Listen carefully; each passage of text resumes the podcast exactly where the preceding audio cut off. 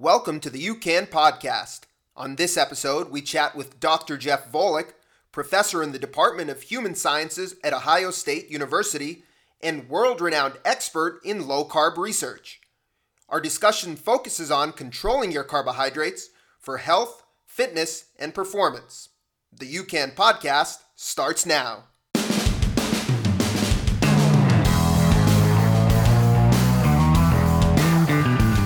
Good afternoon, everybody. Thank you very much for joining us today, spending your lunch break for many of you uh, with UCAN and Dr. Jeff Volek. I'm Varun Sriram, your host today, and really, really happy to welcome Dr. Jeff Volek to the discussion today. Dr. Volek is a cutting edge researcher looking at dietary issues impacting health in America. Jeff, thank you so much for spending some time with us this afternoon. Hi, Varun. Great, great to be here. Thank you.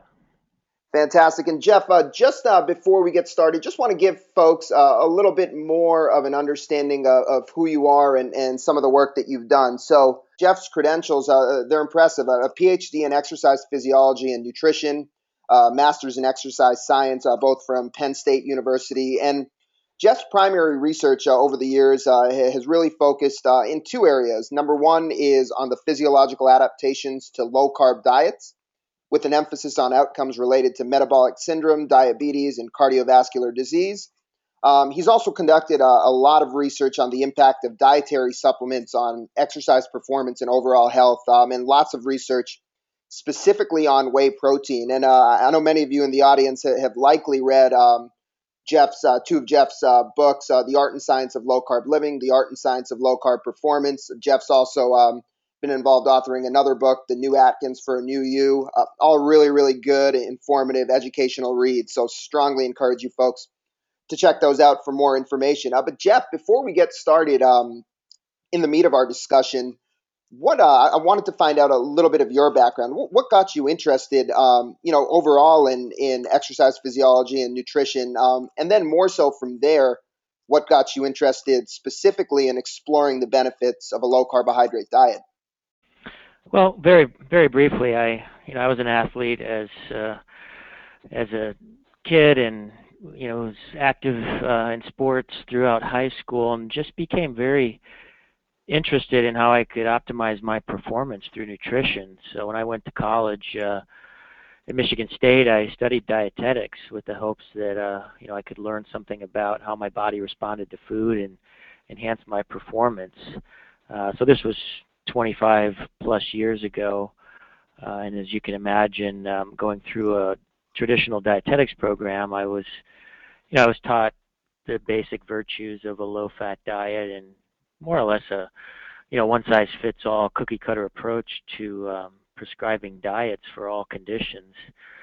And that really wasn't uh, exactly satisfying to me. So as I was, uh, you know, pursuing my uh, graduate work, I you know I wanted to, to get involved more in research and and more cutting edge type concepts. And I was very fortunate to uh, you know to go to Penn State and work with uh, you know world class mentor there, William Kraemer, who I continue to work with today. And you know we were just in a very vibrant uh, research uh, laboratory and culture and really pushing the envelope and studying a variety of different exercise and nutritional interventions. And that's where I really was exposed to creatine uh, supplementation for the first time and started to do a whole series of studies uh, as part of my master's thesis and uh, several you know follow-up studies over the next decade. But that really sort of sparked an interest in me uh, in the scientific process and and being exposed to the scientific method and really wanting to understand nutrition on a much deeper level. That led me to, uh, you know, low carbohydrate diets, um, which was sort of anathema to the rest of the mainstream nutritional consensus uh, world. And you know, that's kind of taken me down a rabbit hole over the last 20 years and trying to, uh, you know, push that concept out as, uh, you know, as one approach to maintaining health, especially for those individuals who, uh, who don't process carbohydrates very well. And so we've been sort of uh, pushing the, uh, the science in terms of uh, how low carbohydrate diets might uh, be a better approach for managing obesity and diabetes. And now, even uh, for elite athletes uh, who uh, who are not responding well to the high carb carb loading approaches.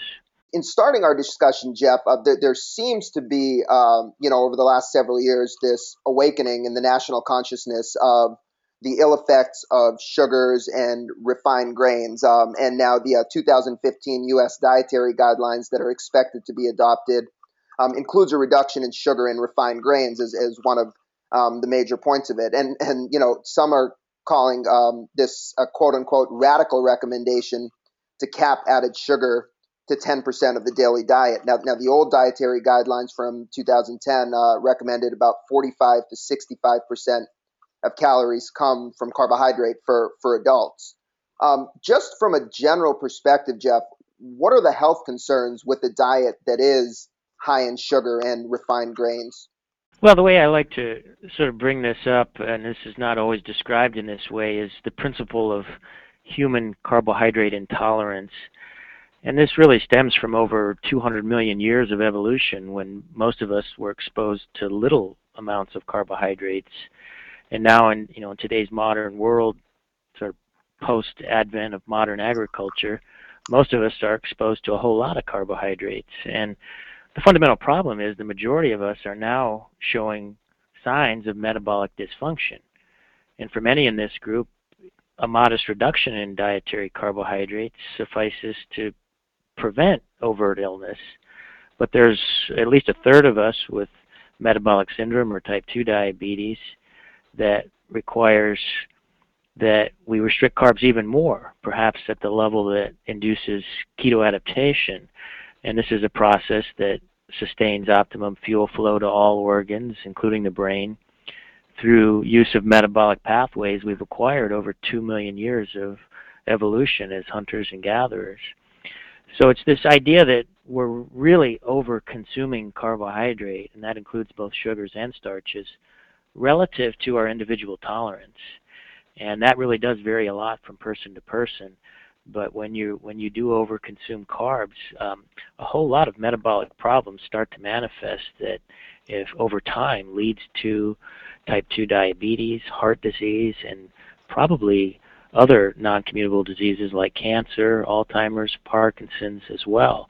Uh, it's quite interesting how all of these chronic diseases, although very complex at, in terms of the pathophysiology, seem to have a common thread that relates back to insulin resistance or carbohydrate intolerance. So, although nutrition is very complex and so is chronic disease, um, you know there there there is a lot of footprints in the sand that are leading us back to this idea we're over consuming sugars and starches and disposing of them in improper ways that over time really harms the body.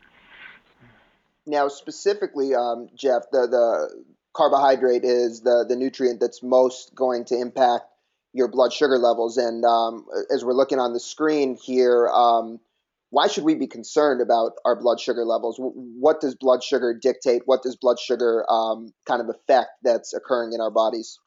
Well, again, at over at risk of oversimplifying things here, I mean the the problem with over consuming carbohydrates is you really start to bias your metabolism toward carbohydrate oxidation, while simultaneously inhibiting your body's ability to burn fat. And this is a very, you know, predictable, reliable effect of carbohydrates. And we're starting to understand uh, when cells switch over to burning almost all carbs, that's not necessarily a, a healthy outcome. Uh, we're much better off if we're burning fat most of the time and only rely on carbohydrate metabolism when we have to do intense types of exercise uh, whereas most of the time during rest and submaximal exercise, if we can burn more fat, that's a good thing. Uh, so that's kind of a you know one aspect. The other is when you eat carbs, your body stimulates insulin levels, and we're now understanding that constantly bombarding your pancreas to secrete more insulin in order to dispose of that carbohydrate leads to a lot of problems as well you know, notwithstanding the fact that's the primary stimulus for inhibiting the fat burning. But insulin, in and of itself, uh, probably causes harm to cells uh, and may actually be an important driver in, in many types of cancer, for example. So how did we get here, Jeff? I guess that's the big question. Um, uh, you know, how oh, and why was the food pyramid that we followed over the last several decades structured in such a way where you know the the average American uh, is really over consuming carbohydrate? Yeah, I mean that that's a fascinating discussion, and people have written books about that topic. But in you know, I guess the simple answer is we, you know, we have a burgeoning population. We have, we had to feed a lot of people, and agriculture was, you know, one solution where we could grow a lot of food relatively cheaply and, and feed many people. And subsequently, that's, you know, that's became a, you know, a staple uh, food in the diet. And we've built an entire economy and industry around carbohydrate-based foods. And then you have sugar. Um, you know the advent of sugar and uh, and high fructose corn syrup and all these types of things as well on top of the grains and starches that are predominating our diet. And you have to understand this is relatively recent and when you look in in in the context of the you know, human history. I mean, you know, if agriculture was invented 10,000 years ago, that's you know, that's 1 or 2% of human history. So we haven't had a lot of time um, to evolve to be able to handle all this extra carbohydrate that we're consuming. And so again, we're coming back to this idea of carbohydrate intolerance. Um, you know, most of human history, we just did not have to deal with the, the loads of sugars and starches that we're dealing with today, and many people are just not hardwired to be able to process all these carbohydrates. So I, I think we had good intentions, but in many ways, um, you know modern agriculture um, has caused us to be obese and type 2 diabetic. Now there is a minority of the population that does fine on that, but when you have two-thirds of Americans overweight, uh, one-third with metabolic syndrome, that's actually a minority of the people. I mean, the majority of, of us now would be considered unhealthy based on you know BMI. Uh, but we do have to always appreciate that you know there's a lot of differences between people and uh, when we talk about diet and nutrition we always have to you know appreciate this idea of uh, individual variation amongst people. But clearly a lot of people are struggling to process the current level of carbohydrate they're consuming and that's why we have these epidemics of obesity and diabetes that are spreading across the planet like a slow moving plague and and to that that point, Jeff, uh, you know, it, as you, you've spoken about carbohydrate intolerance, I guess um, part of uh, part of what goes into to this restriction of carbohydrates and, and how much an individual may uh, feel the need or, or, or, the benefit in, in doing so depends on their individual tolerance to carbohydrate, which you just detailed. Now, th- if we kind of look at the spectrum of, of things we may discuss today, you know, you've got your um, your extreme restriction of carbohydrate, which is the, the ketogenic diet, which you referenced, um, which is really uh, teaching your body to, to utilize different uh, pathways for, for fuel. Um, then you've got, you know, kind of low carb, which uh, I, I, don't know what the kind of the formal definition is. I'll, I'll, I'll ask you to, to weigh in on that in a moment. And then we've got this idea simply of carbohydrate control, um, you know, trying to lower your intake of, of simple sugars and, and refined carbohydrates. How do you, um, in thinking about, you know, kind of the different ways people talk about this, how, how do you view them? You know, is there, is there, is there a number that uh, people consider low carb? Um, is there a number that uh, people should look at for, for a ketogenic diet? I'd just love you to, uh, to weigh in on that. Yeah, you know that's a, that's a great question, and there really are no formal definitions for some of these terms like high carbohydrate, low carbohydrate, or ketogenic. Uh, people have kind of operationally defined those terms by you know certain percentage or absolute amount of carbohydrate in the diet. But I think that, you know we could debate what those numbers might be. But at the end of the day, coming back to the idea that you know it all comes down you know to the person, it really depends on your own level of carbohydrate intolerance. So to me, uh, finding that level of co- carbohydrate tolerance for yourself and making sure you consume less than that is really key to maintaining health. And unfortunately, we don't have objective diagnostic tests today that, that really you know, give us objective information on, on whether or not we're consuming a, level below our tolerance, but we have to kind of find that out through self-experimentation. And if you can, you know, maintain your weight and maintain your blood sugar levels and hemoglobin A1C and other health parameters, then you're consuming carbs at an appropriate level. Uh, so everybody's different. Some people have a high genetic propensity to develop type 2 diabetes when they consume carbs. Other people don't. But it even changes within a person over the lifespan. So you may be able to tolerate more carbs when you're younger, but as you age, you tend to develop more insulin resistance or carbohydrate intolerance, and so you may have to adjust your carbohydrate intake as you enter into middle age and and and and so on. So it can be even a moving target within a person, but this this to me is really fundamental in the idea of personalized nutrition and personalized medicine or personalized health, uh, which are sort of big areas of, of interest now in the scientific world. And and we're starting to understand that a little better in terms of how we can begin to move toward that um, personalized approach to, to nutrition.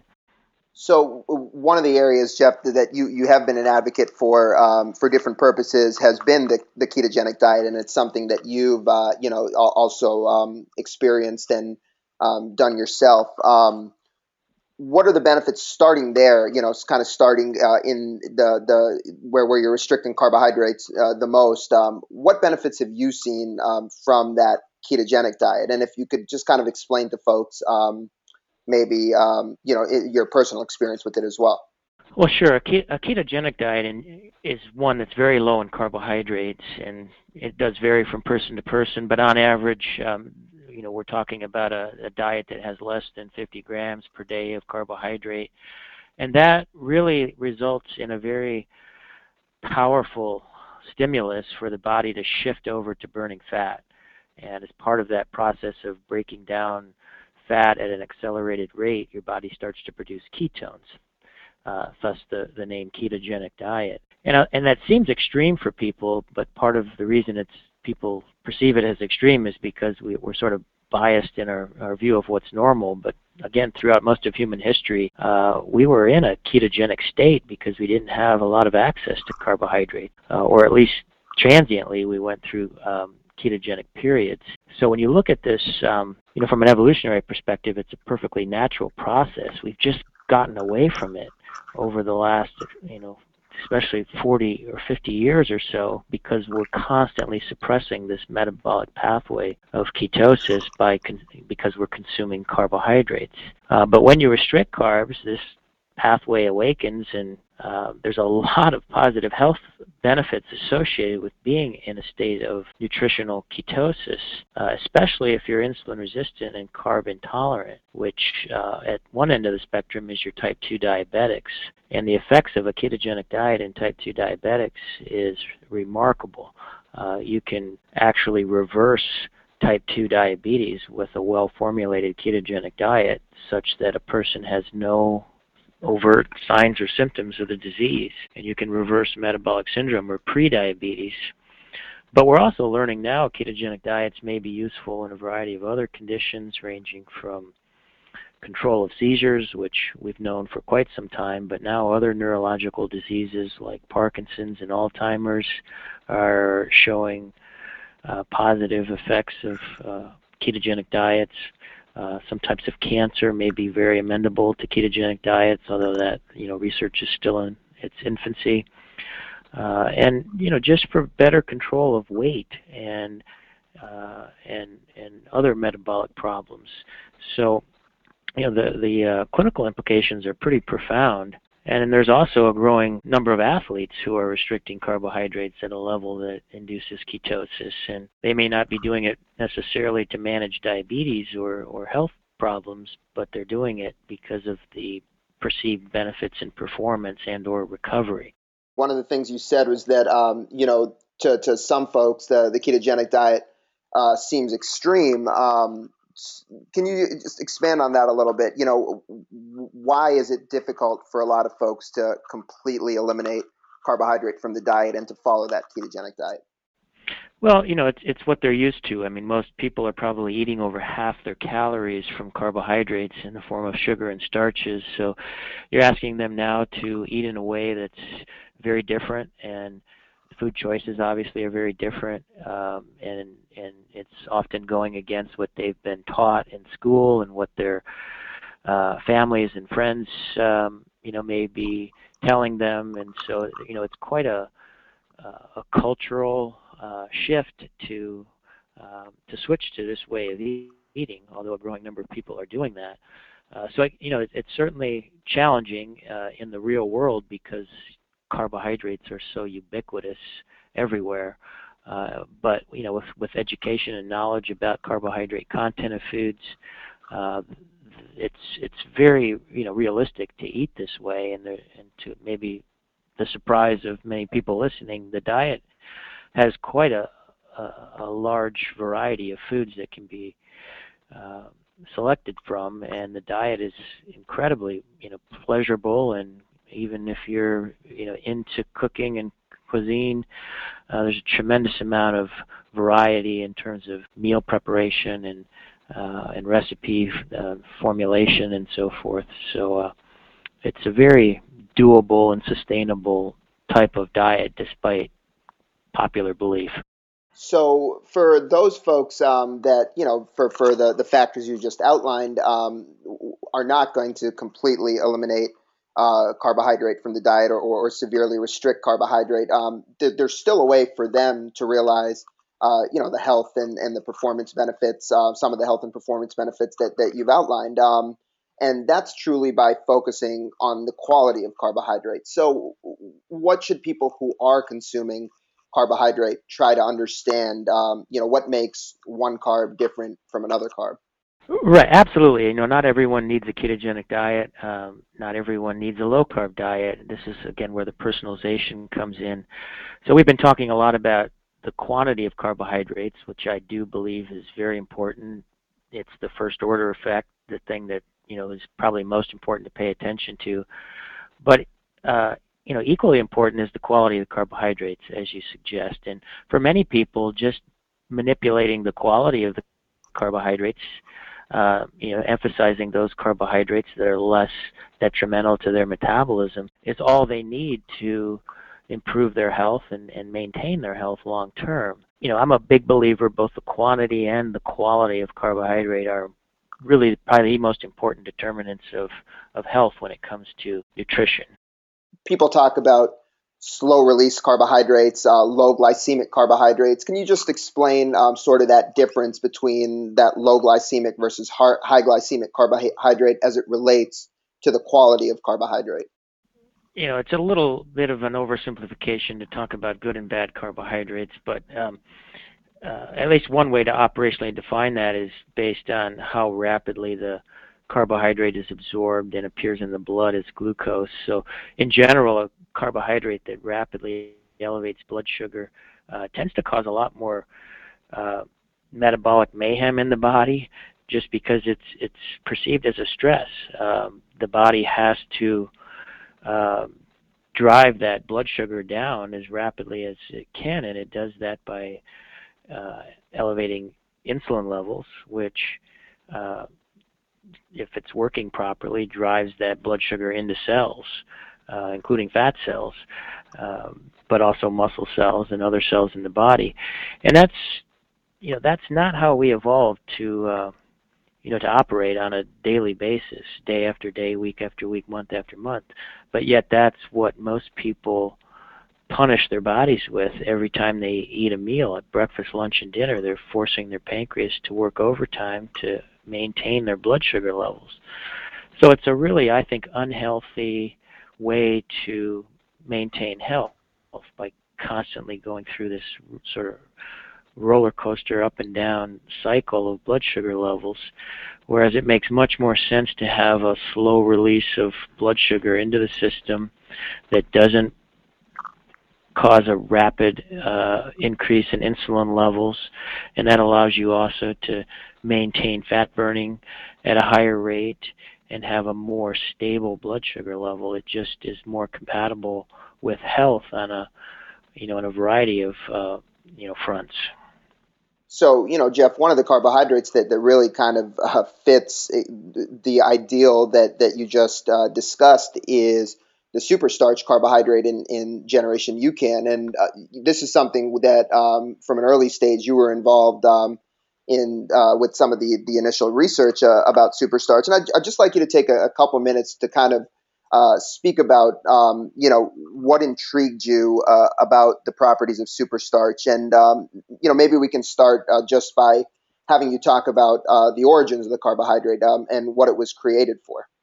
Yeah, I think I, you know, I was exposed to Superstarch almost a decade ago, and uh, I was really taken back by the story and the origins of the company that that you know now manufactures Superstarch um, because you know it it really is a very unique starch, and and for those not familiar, uh, you know Superstarch has a very uh, unique slow absorption profile that manifests in its most distinguishing feature, which is to maintain blood glucose levels for several hours after consumption. And this has proved transformative as a therapeutic tool for management of kids with glycogen storage disease, in particular type 1 glycogen storage disease. And that's actually how you know the superstarch story started because the founders, uh, one of the founders, has a child with this very rare genetic disorder that uh, is type 1 glycogen storage disease. And you see um, Jonah on the screen. Uh, and this, you know, this is a single point mutation in a gene, um, uh, in this case, glycogen, or I'm sorry, glucose 6 phosphatase in the liver, which controls um, release of glucose uh, from the liver into the blood. And the way this manifests in these kids is they um, they don't maintain their blood sugar very well. So they literally have to eat every couple hours to maintain normal blood sugar. And you can imagine just how stressful and, and, and devastating this can be on, on the child and the families to, to manage this disorder. And so the family um, was very motivated to search for cures and better ways to manage the disease. And came upon uh, work done by some researchers in Scotland uh, that were investigating all sorts of different carbohydrate sources and testing their glycemic profiles and came upon uh, superstarch, which you know is actually made from natural ingredients. Uh, it's a waxy maize, high amylopectin starch, uh, and that's uh, not what you know makes it unique. It's actually the proprietary processing, which involves uh, prolonged uh, treatment with heat and water, that somehow we don't completely understand all the details, changes the way this carbohydrate is digested in the gut uh, and the small intestines. Uh, but in the end, we know that it is absorbed very slowly um, but completely. So it's not in the category of uh, you know a fiber or a resistant starch, which which is not completely absorbed. Um, and and again, this has really changed the way kids with with this rare genetic disorder are managed because now instead of having to eat every couple hours, um, they can last all night.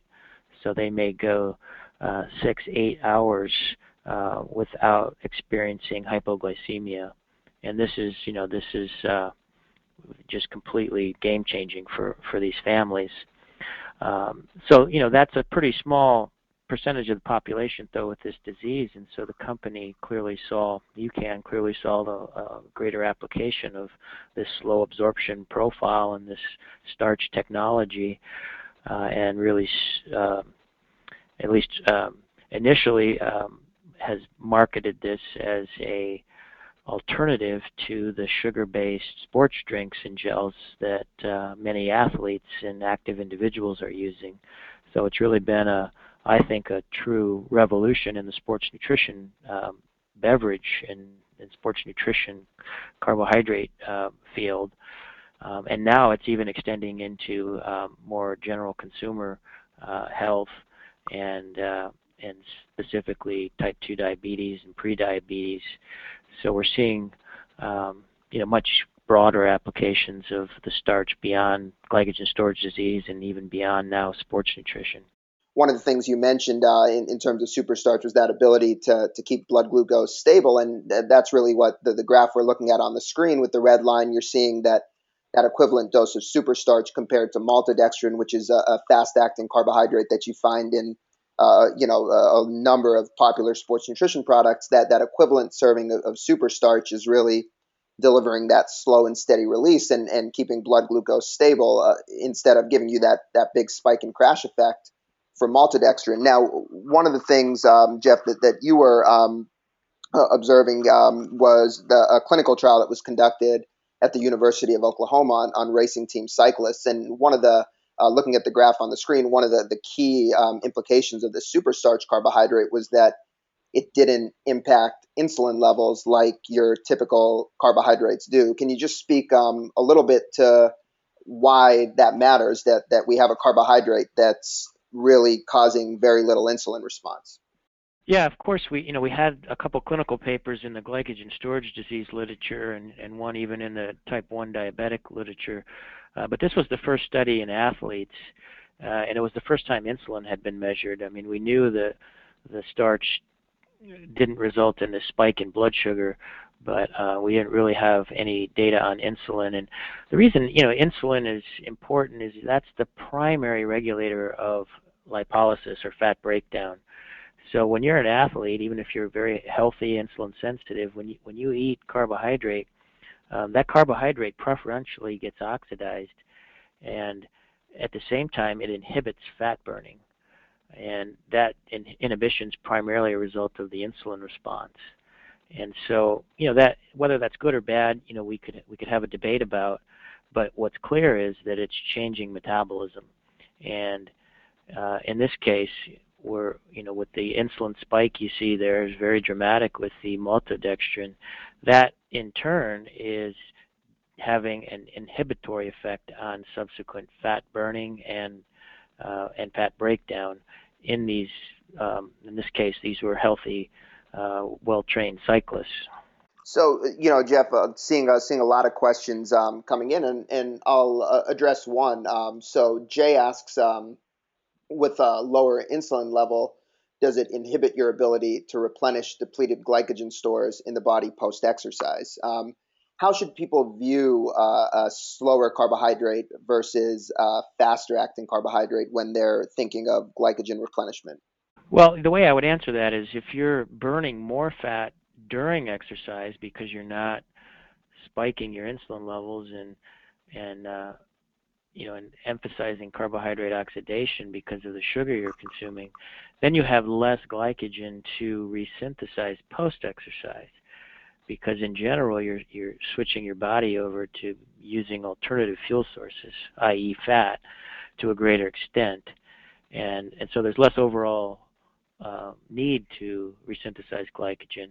But um, having said that, you would likely have very similar levels of glycogen synthesis post-exercise because the primary driver of of glycogen synthesis during that window of an hour or two after exercise is not insulin levels, it's availability of glucose. So, um, you know, so there's been many studies kind of comparing low and high glycemic index carbs post-exercise on glycogen resynthesis, and the effects are pretty minor. So, you know, you might argue you get a slight benefit of a high glycemic index carb post-exercise in terms of glycogen synthesis, but it's really small and it's pretty myopic thinking in my mind because there's a lot of downside to uh, consuming a high glycemic index carb post exercise in terms of inhibiting fat burning, inhibiting many of the beneficial effects of exercise on health. We know that when you don't consume high glycemic index carbs post exercise, you know, you upregulate a lot of genes that are associated with health. You see improvements in insulin sensitivity, for example, and you can completely eliminate those positive effects by ingesting high glycemic index carbs. So, you know, in order to get this hypothetical small benefit in glycogen synthesis, you're giving up a lot of the health benefits of exercise. So it's really short-sighted uh, in terms of the big picture.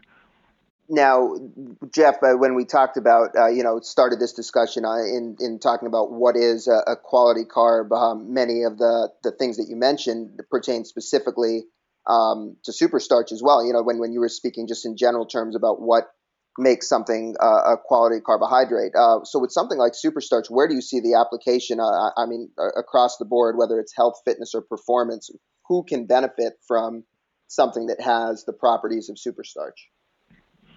Well, I, I consider it a very high quality carb, so I think it fits in kind of across the board, whether you're on a low carb, moderate carb, or high carb diet. I think it would be beneficial to you know to consume UCAN in place of some of the higher glycemic index carbs or sugars in the diet uh, across the board. Uh, and many athletes are um, are using it also because it's much gentler on the stomach. So sort of independent of this slow absorption profile, um, it's structurally a very large molecule, and so it's uh, it actually has a very low osmolality, and that basically translates into better tolerability in the gut. So it doesn't sit in your stomach for long periods of time, which is what really causes a lot of the GI problems. So it gets out of the stomach quickly. It's in the intestines where the digestion slows down. So a lot of athletes who really struggle with sugars uh, and sports drinks and so forth in terms of GI distress um, tolerate UCAN very well. Let's start a little bit with um, general health. And, you know, as we see now, low carb uh, or carbohydrate control is really being embraced um, across all spheres. And perhaps, uh, and, and, maybe you can comment on this better, Jeff, but, but getting to be more mainstream. Um, where do you feel we are uh, as a country right now um, in terms of low carbohydrate, low carbohydrate or carbohydrate control um, compared to where we've been in all your years uh, being involved with the research? Well, we're definitely. It's been a slow process um, in terms of changing dietary guidelines and dietary beliefs in this country. But what's been more consistent is the science. I mean, it. You know, I think the I'd say the resurgence in interest in this area in the scientific community started around 2000 and you know it's been a remarkable decade and a half in terms of the amount of positive literature on low carbohydrate diets uh, when looked at as a whole you know it's it's very consistent and uh, and in many cases you will see low carbohydrate diets outperforming low fat diets in studies looking at weight loss, improvements in metabolic syndrome, diabetes, etc. So there's clearly a, you know, I think a compelling body of literature around low carb diets. But in terms of, you know, the population, I was actually quite surprised to see a report. It was a Nielsen uh, survey of it was actually a world or global uh, view of wellness, including many questions about nutrition. And according to that survey, uh, I think it was over 25% of Americans were on a low carbohydrate diet. Um, so there was no real verification of that, but when people are asked, "Are you following a low carbohydrate diet?" Over one in four people uh, said yes. So I, that to me um, was pretty surprising. I mean, I knew it was, I knew more people were interested in this, but uh, I was a little surprised that it was that high what what sort of factors um, when people are reducing their carbohydrate intake for overall health should people be paying attention to? How how can they know this is working? Well, I think you know people are are frustrated. They're gaining weight uh, as they get older, and they may you know try low fat diets, and, and many people who have tremendous willpower still are you know are struggling to to lose the weight or keep the weight off. And so there's a lot of just just you know justified frustration around uh, not being able to maintain their weight or their health. And so they're looking for alternatives. And uh, I think for most people it's you know they they they they they have to kind of monitor their weight, monitor their health parameters, and uh, and use that as a guide to whether or not what you're do- currently doing is working. If it's not, um, it, you know, I think you have to really look at the carbohydrates in the diet, and I think looking at the quantity and the quality of the carbohydrates, uh, you know, are really the first two things that that need to be evaluated in your diet if you're not currently satisfied with your weight or your metabolic uh, parameters. the study on, on UCAN that we referenced um, was you know was uh, was done on on highly trained cyclists and um, but but what is there um, in that study that can be extrapolated to apply for general health is is UCAN something for for non athletes that can be beneficial to to utilize as a tool in their daily diet the more you can switch your body over to burning fat efficiently and teaching your body uh, and coaxing it to be able to process fat more efficiently. That's the key for maintaining weight, maintaining health, having more energy, both physically as well as cognitively, and and just be you know having a greater overall sense of well-being.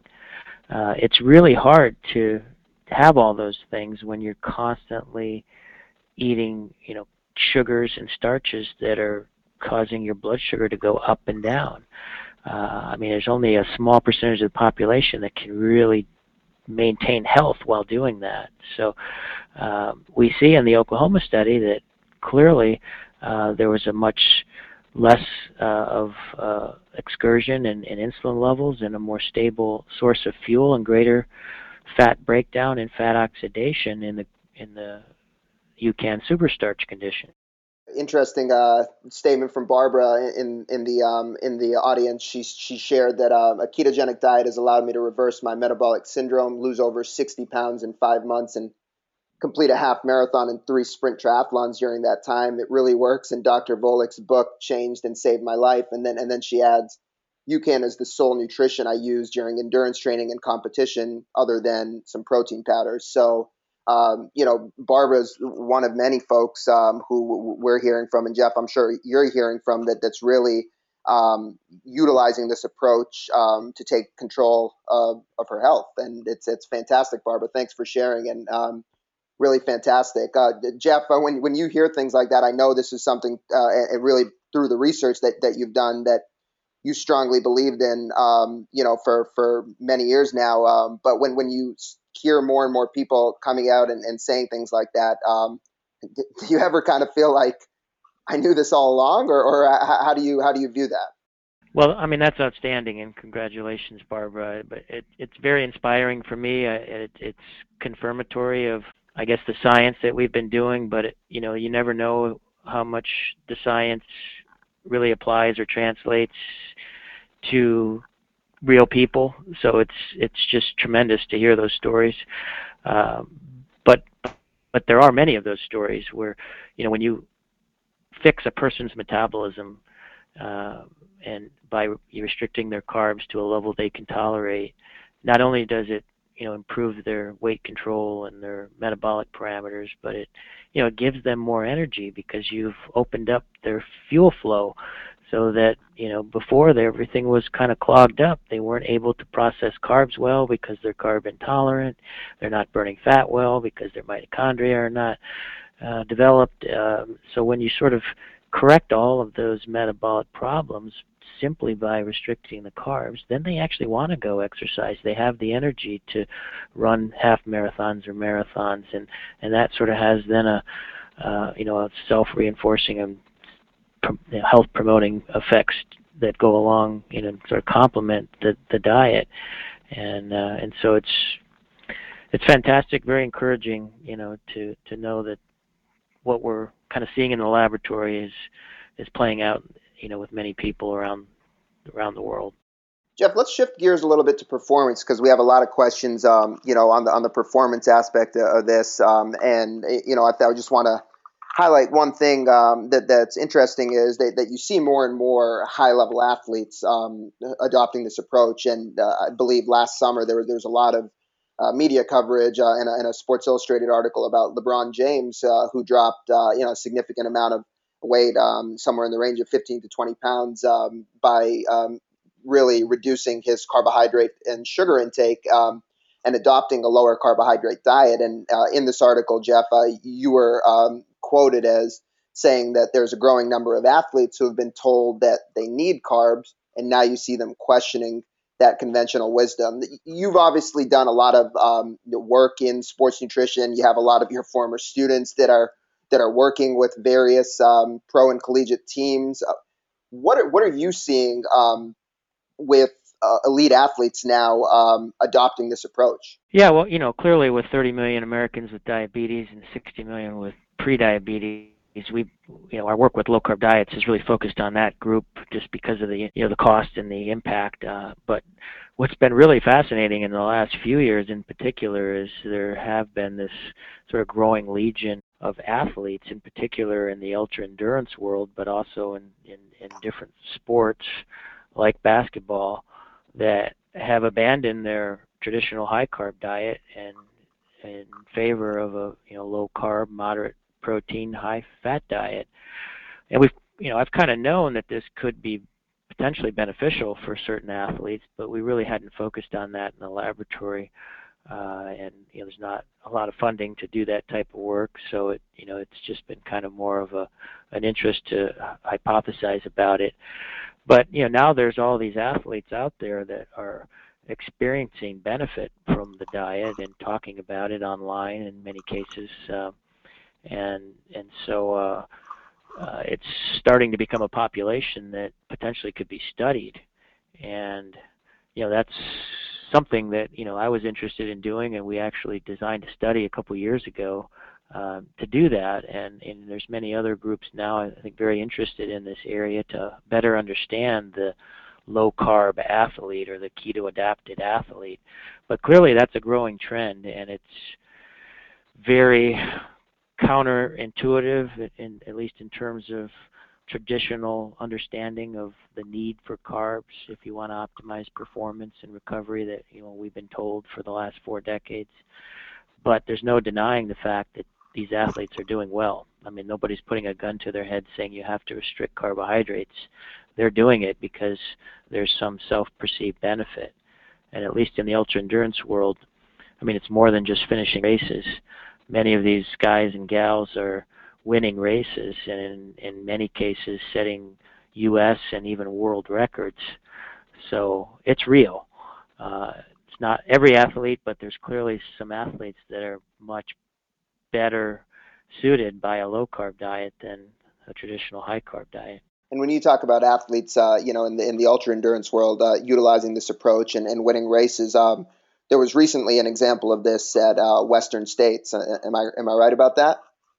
Yeah, Western States is a uh, very grueling hundred mile trail run uh, through the Sierra Nevada mountains. So it's a pretty uh, amazing race to watch. And I actually took my lab group out there in 2012, and had, we had the opportunity to collect data on a group of athletes, including um, a group of low carb athletes, and uh, turns out, yeah, the winner that year, and he came back the subsequent year, uh, was a low carb athlete. And in 2012, he actually set a course record, beating the previous record by over 30 minutes.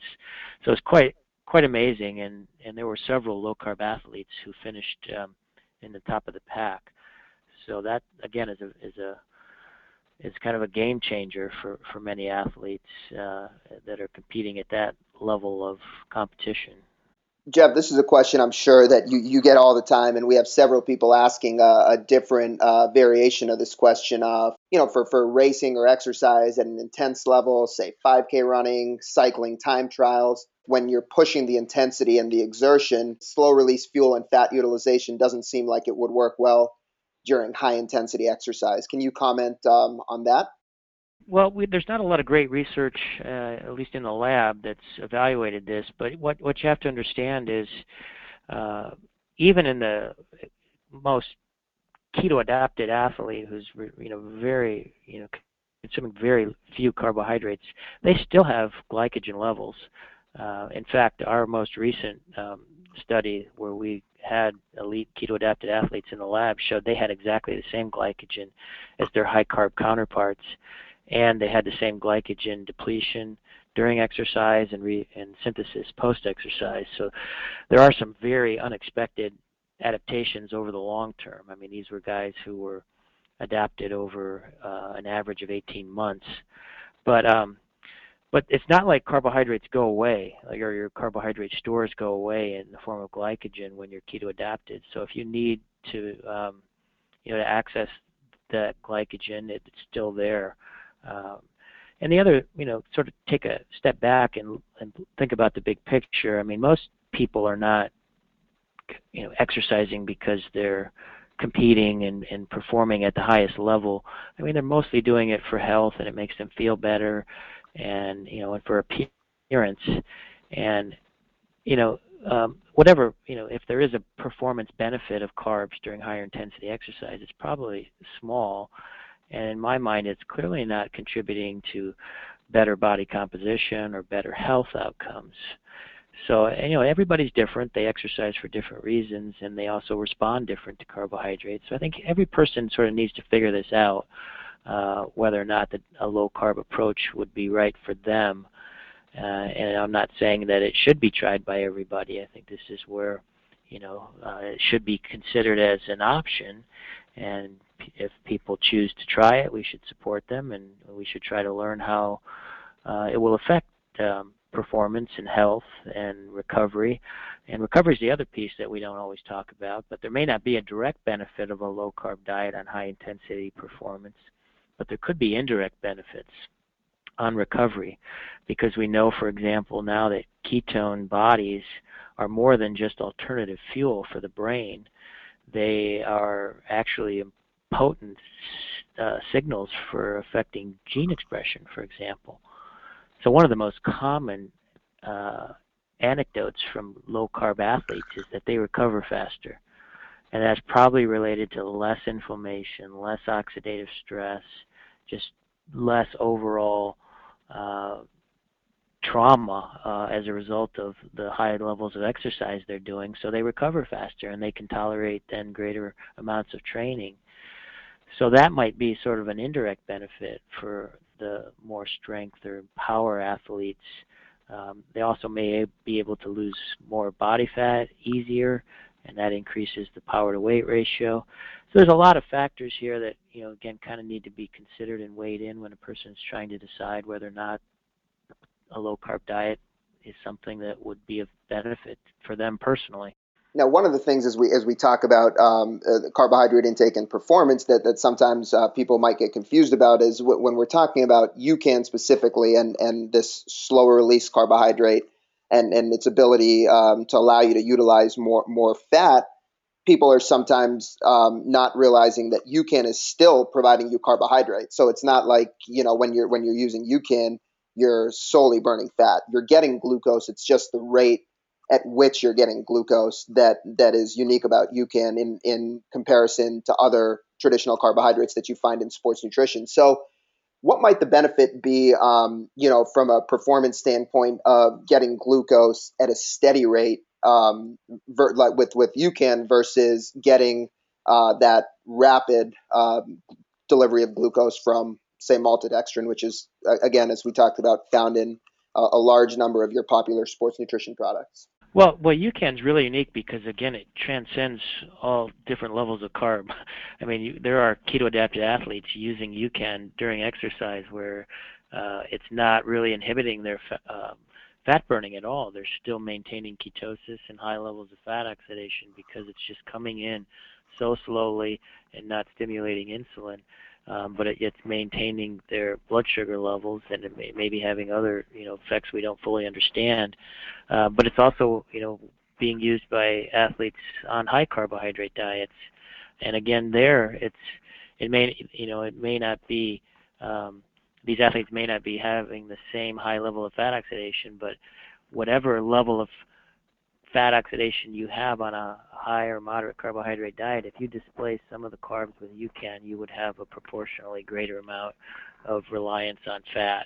And that's where the benefit comes in. The more you can kind of rely on fat and take the pressure off of of, of providing a steady source of glucose, the better off you are if you're an athlete, uh, and better off you are in terms of just the you know the maintaining health and and and extending you know the, your your career if you're an athlete. So Jeff, this might be something that that you might um, just have to sort of surmise, and and and I can share some of the anecdotal uh, data that we've received. But Eric asks if an athlete's on a ketogenic diet, um, how would you recommend using superstarch, and what impact would it have on their state of ketosis? Yeah, all I can speak to is um, anecdotes and, and, and some of the people we've studied in a lab, uh, for example, who were keto adapted, uh, were regular users of UCAN, and they were pretty religious in testing their ketones. And and when they used UCAN during um, prolonged exercise, they were still able to maintain ketosis. So I, we, we haven't studied this in the laboratory yet formally uh, in any research studies, but at least anecdotally there are athletes out there on ketogenic diets using um, uh, can strategically either before uh, or during exercise, and it does not seem to be having any impairment in their uh, high levels of fat oxidation. And just you know the, just again um, kind of extrapolating what you know about um, what throws you in and out of ketosis and, and the way UCAN works i mean obviously we're talking about a carbohydrate that's allowing anecdotally folks to stay in ketosis why is this the case uh, well again i think it's coming back to the very um, low impact on insulin levels uh, again insulin is the primary hormone controlling fat breakdown and that's the first step in ketone production is having enough fatty acids be delivered from your fat cells to the liver. So UCAN is, you know, you do have glucose coming into the blood and it's sort of trickling in, but it's not registering any major effect on insulin. So, you know, you're able to have glucose uh, come in and main, you know maintain your blood sugar levels on a steady uh, uh, level, but not impair fat burning to a great extent. Uh, Jeff, we're, we're, slowly winding down on our time here. Um, uh, maybe we'll just take about five minutes to, to direct a, a few more questions your way that um, that you know don't necessarily fit specifically into the topics we've discussed today. But um, but I'll, I'll, pose one for Mary. Um, Mary says, um, as a scientist, are you satisfied that long term, um, by long term, she clarifies years or a lifetime of nutritional ketosis is safe? and then she adds the caveat, as long as health markers are good. Yeah, I, the answer is yes, um, and and I've been studying this for 20 years and and trying to uh, really identify if there are specific individuals who don't respond well, and uh, you know I, I think the only caveat I'd say with that is if you have a well-formulated ketogenic diet, and this sort of takes us into a whole other discussion, but there you know there are certain um, things that one needs to understand and, and when it comes to designing a ketogenic diet because there are changes, for example, in the way you handle minerals. Uh, and if you don't understand that your body excretes more sodium when you're in ketosis, then you can run into problems. Not necessarily dangerous problems, but uh, maybe enough to cause someone to have side effects and not be able to, you know, continue the diet. But they're easily uh, uh, those side effects are easily controlled if you if you understand that and, and add an extra gram or two of, of salt in your diet. Um, there's issues around the quality of fat that you should emphasize on a ketogenic diet and so forth. But overall, if you understand those principles, um, you know humans, um, you know, survive again during most of their time on this planet, um, being at least uh, transiently in ketosis. So, um, and then we have examples from many cultures, like the Inuit and the Maasai, who uh, were they didn't just survive. You could argue um, many of those cultures thrived on a diet very low in carbohydrate that was likely ketogenic. So we have sort of that evolutionary and cultural um, history to draw on, and then we have all the modern science now that uh, that sort of back up that that premise that the diet is safe long term. Caroline asks, um, what would you recommend for carbohydrate intake to keep blood sugar stable? She says, I know ketosis is 50 grams or less, but what about just a lower amount per day? Do you have a general recommendation? I really can't point to a, a single number of grams of carbs per day or percent because people do vary so widely. I mean, in a profoundly insulin resistant type 2 diabetic, um, they often require strict ketosis to be able to maintain blood sugar levels. But there are some very insulin sensitive folks out there that can eat a lot of carbohydrates and their bodies tolerate it very well and they're able to maintain normal blood sugars. So it really depends on the person. Uh, it can it can cover the whole gamut. So uh, that's something each person sort of needs to figure out themselves. And and then, it, as I said earlier, it changes within a person too over time. So it's kind of one of those uh, things that you need to kind of keep your eye on and and uh, and have regular sort of checkups to make sure that you know you're you're you're not developing prediabetes or diabetes. And, exercise doesn't help everyone. I mean, there I know world-class athletes who've uh, developed type 2 diabetes, and the only way they could control it was to to restrict carbs.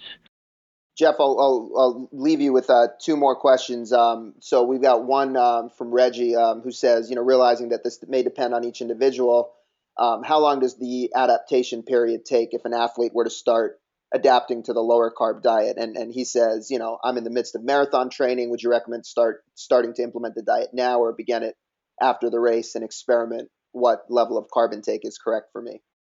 There is a time period, so it takes at least three to four weeks to kind of get your body switched over from a carb base to a you know a, a fatty acid and ketone based metabolism and if you don't understand that, you know, you might get discouraged because uh, um, your performance will go down the first week, and you need to sort of adjust your training volume accordingly. You don't want to try this diet a week before a marathon because you'll uh, you'll almost surely be disappointed. Um, so uh, we we usually recommend you know you kind of cut your volume of training in half the first week, and then gradually your tolerance to exercise will improve and in many cases or most cases by two three four weeks you're not only back up to your previous training volume but you have a greater tolerance um, for for training and improvement in uh, your ability to to exercise. So um, you do have to kind of you know give it a good three to four weeks to come back. And there may be more subtle adaptations that take even longer. We really don't understand this. It's something that we're we're trying to address in the laboratory. Um, but clearly, at least a, uh, at least three to four weeks to get through that initial keto adaptation. And you know, I don't think there's any adaptation to use of UCAN, so that that's something that can be of benefit uh, on a low, moderate, or high carb diet, and it's something that should be evident right away last one for you, Jeff. Um, again, I had a number of people ask some variation of this question, but if um, you are on a low carb diet and counting carbs, um, how should one count UCAN carbs um, on a low carb diet? And and I just guess before you address that specifically, are you a proponent um, of counting carbs? Um, yeah, that's a great question. I wish I had an equally great answer. Um, but you know what what I tend to encourage people to do, at least if you're on a ketogenic diet, there's a way to know if you're in ketosis. You actually measure ketones. And that's incredibly uh, helpful and empowering uh, t- for people to know if they're if they're in ketosis. And you know you can do that with urine strips. That's not the greatest method. There's you know some problems with that in terms of false negatives and so forth. Uh, better if you can measure blood levels through a finger stick uh, using a glucometer uh, with uh, ketone strips versus glucose strips, uh, because that actually tells you whether or not you're in ketosis, and so you can actually personalize the diet. And there's really no, you know, you don't have to count carbs that way. If you're not in ketosis, you know, you know you need to eat fewer carbs or, or possibly less protein too. Um, and and just know that you know whenever you're in ketosis that's the sort of mix of foods that that you can eat. And you know whether or not you count superstarch carbs um, you probably can get away eating more carbs if they're from superstarch. But again the best way to know that would be to actually measure ketones. Or if you're not in ketosis at least measure your blood sugar to know that you're not stimulating you know your blood sugar levels after you consume meals. If you are interested in, in really taking a deeper dive into several of these topic areas, uh, two of Jeff's books, uh, both of which I've read, which are which are fantastic, uh, "The Art and Science of Low Carb Living," uh, "The Art and Science of Low Carbohydrate Performance." Um, both really really good reads. Um, kind of depending on what you're interested in um, on a personal level of, of implementing this uh, nutritional approach for, um, I highly recommend one or both of these books to really get a a greater understanding on this. And and then one of the big things that that I think Jeff um, talked about throughout this is, is, really treating yourself like a laboratory. You know, uh, there, there's ways to to get the data. Uh, there's ways to measure all this, and and really, uh, in order to to understand the impact that carbohydrates are having on you, um, you, you, really should be driven by the data. You know, you can certainly be driven by how you feel and what what results you see in terms of body composition and, and weight loss, but ultimately the data will help you tell the story. So, so both these books uh, available on Amazon, and um, highly recommend checking them out. Um, Jeff, before we sign off today, anything uh, that you would like to add to close us out?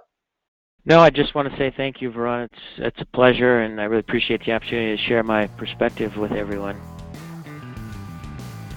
Thanks for listening to the UCAN podcast, where we explore topics in health, fitness, nutrition, and sports. Check out the rest of our podcasts for more discussions with top athletes, coaches, researchers, and nutrition experts for the latest cutting edge information. Make sure to follow us on social media at GenUCAN for all the UCAN news. That's G E N U C A N.